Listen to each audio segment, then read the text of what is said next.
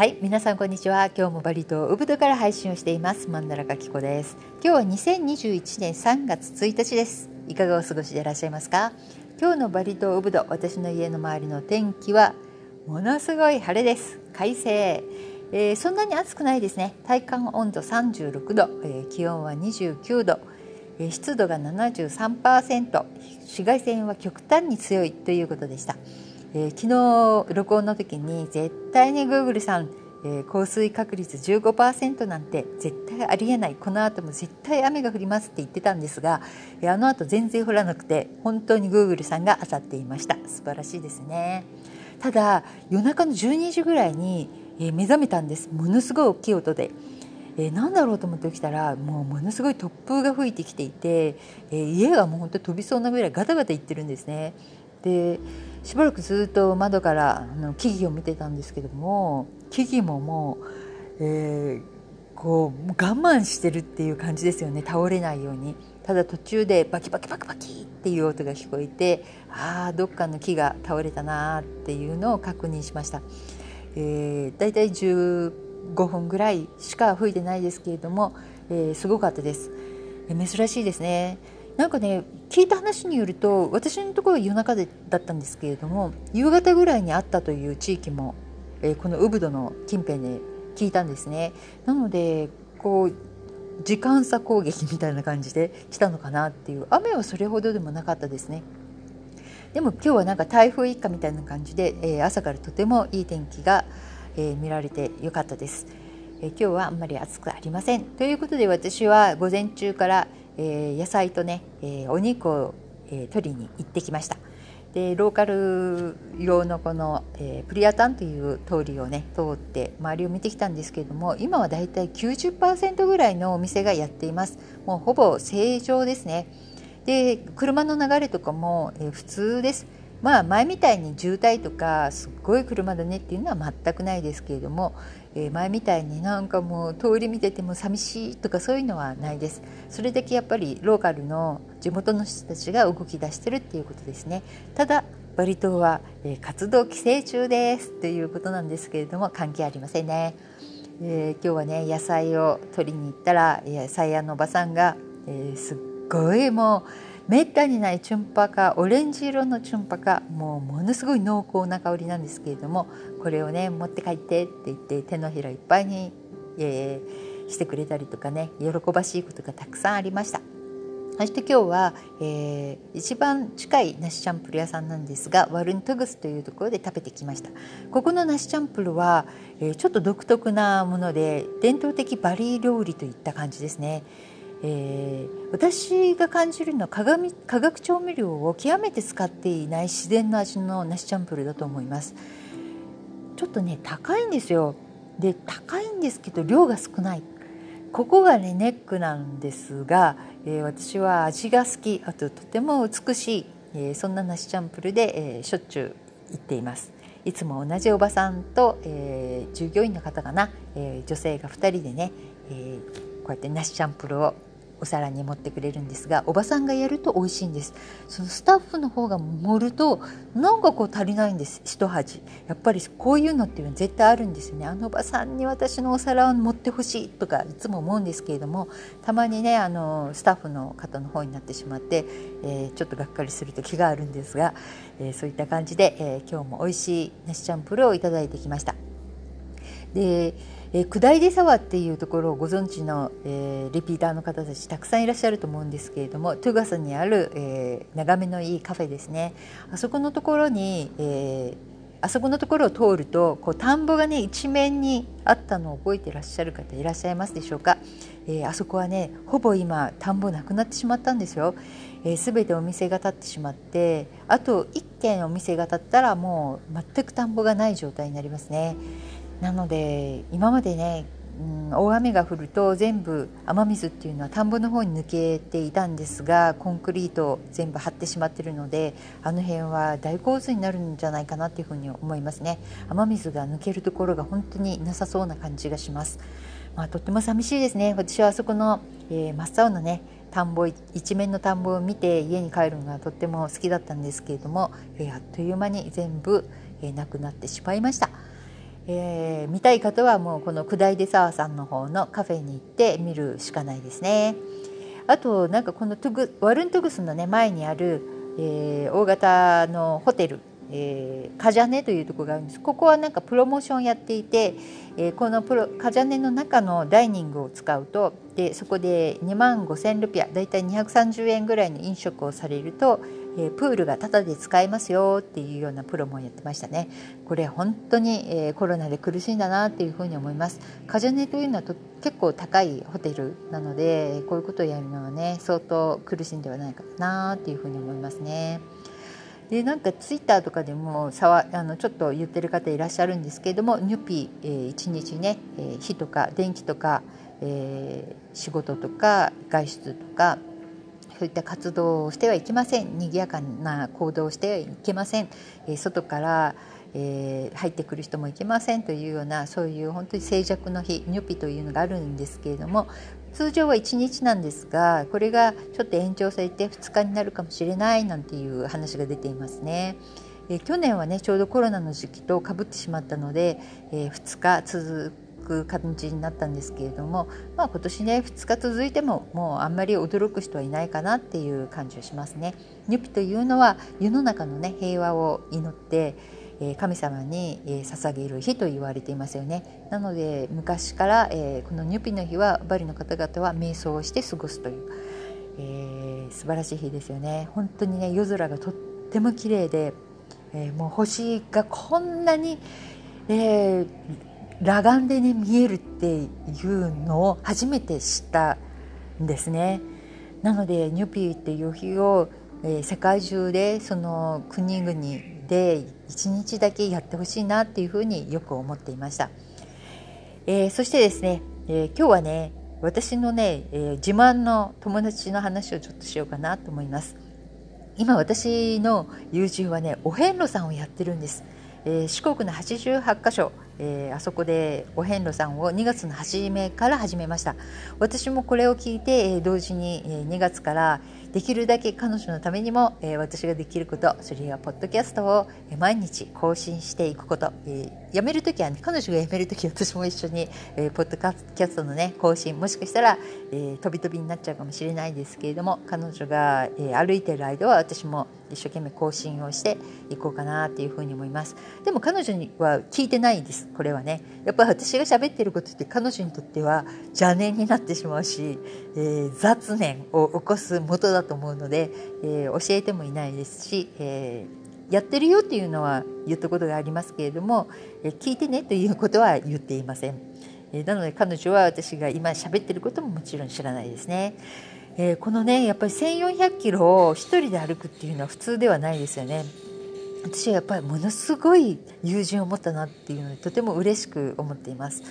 彼女はね経歴として、え、スペインの巡礼、え、35日ぐらいだったかな。約これ800キロあるやつですよね、え、それを一人で回ってるんですね。でその後に、えー、彼女ねヒマラヤに行ってくるって言ってヒマラヤのトレッキングに2週間、えー、行ってましたね。2週間だったかな。多分そのぐらいかかってたと思うんですけれどもそれも相当辛い、えー、トレッキング。まあ彼女はハイキングと言ってましたけれども、えー、私から見たら山登りじゃんっていう感じでしたが山登りはもっとすごいよっていう話をしてましたね、えー、これだけでもねすっごい精神力強いなって思ってたんですね。でその後になんか日本にバリ島に住んでいるんですあのいることもあるんですけれども日本に帰った時にちょっと暇だから熊野の古道に行ってくるって言って、まあそこはなんか散歩がてら行ったっていう感じだったんですが、えー、とうとうねえー、2月から、えー、お遍路さん四国のお遍路さんに、えー、巡礼に行っています。でこの友人とってもねトトロみたいに大きいんです体が。で私はえコロナが始まる前の2019年の12月に突然、え、サヌールに泊まりたいなって思うことがあってでどうしてもあそこで朝日が見たかったんですね。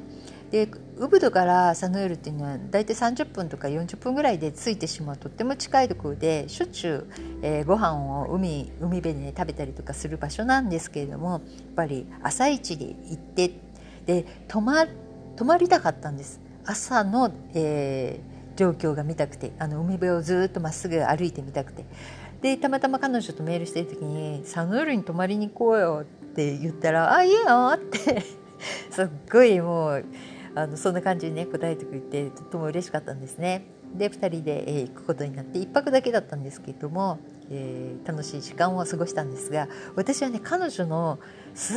ごいゆっくりな歩き方をよく知ってるんです。私歩きにサヌールに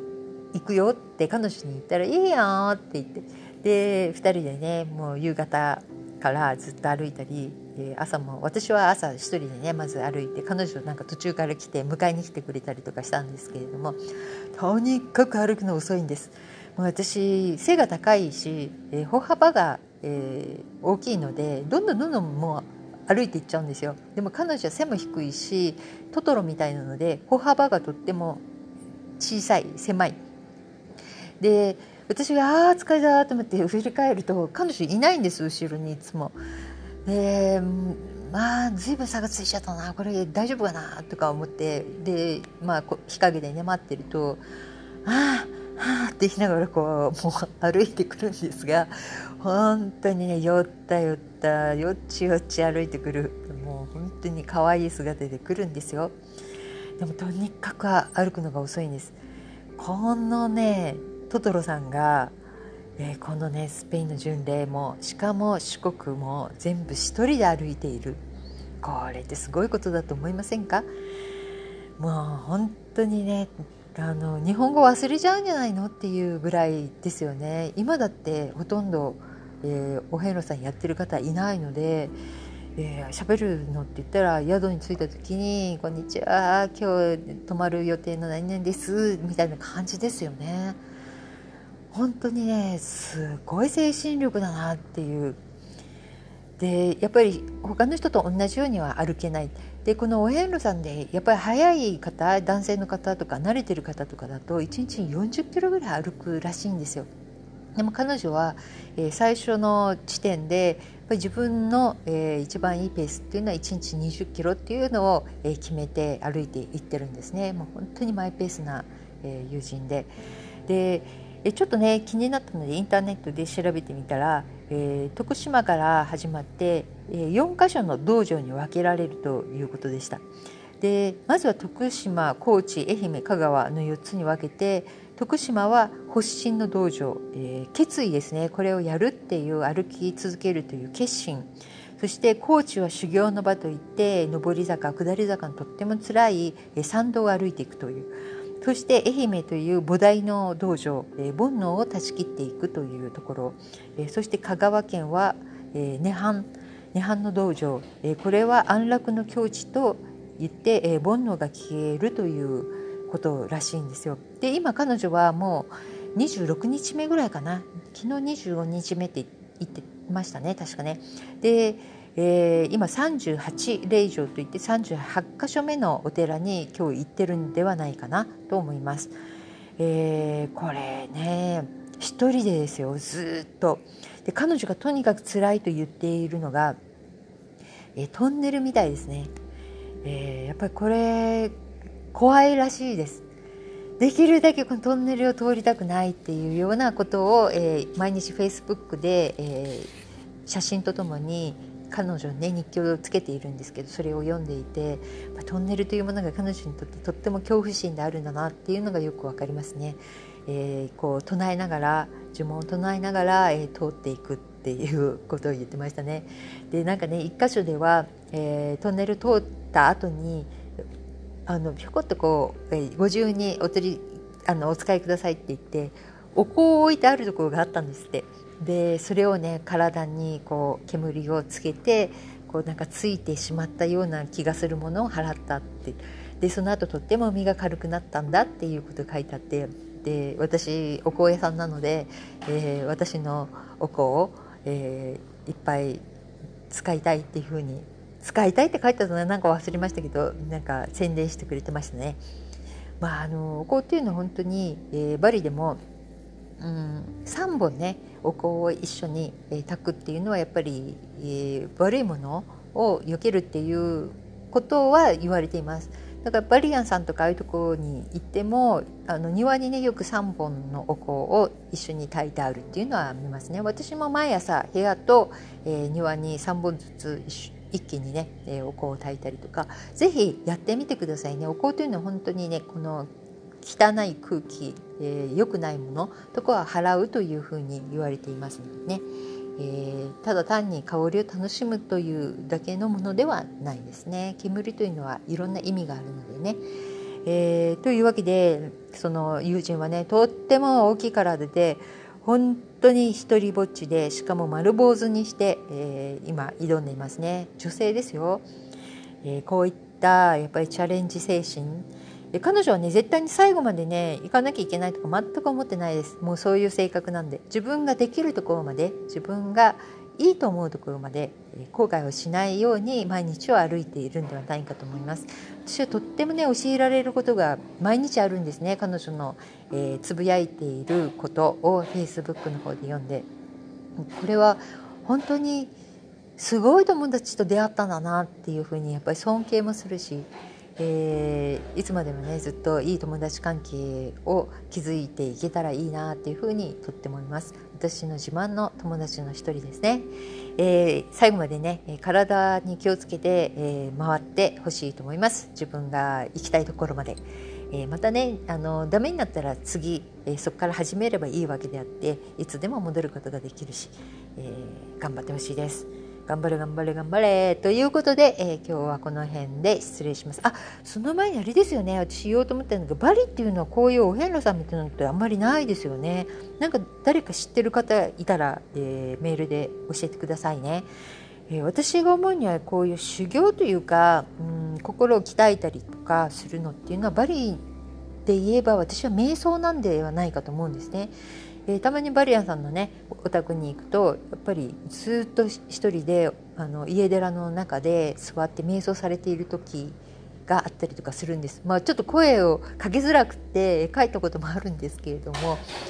えー、本当にその中に入っていく瞑想をしている姿っていうのはものすごいものを発していますよね。えー、彼らは中がえー、空洞になっているのかもしれませんが見てる方は何かものすごいパワーを感じるものだなっていうふうに思います。えー、人間ってやっぱり見えない力っていうのは必ずあるっていうのを、えー、バリ島にいると感じることが多いですね。というわけで、えー、今日はこの辺で失礼いたします。まだまだいい天気が続きそうなバリ島です。それではまた明日お会いしましょう。さようなら。またねバイバイ。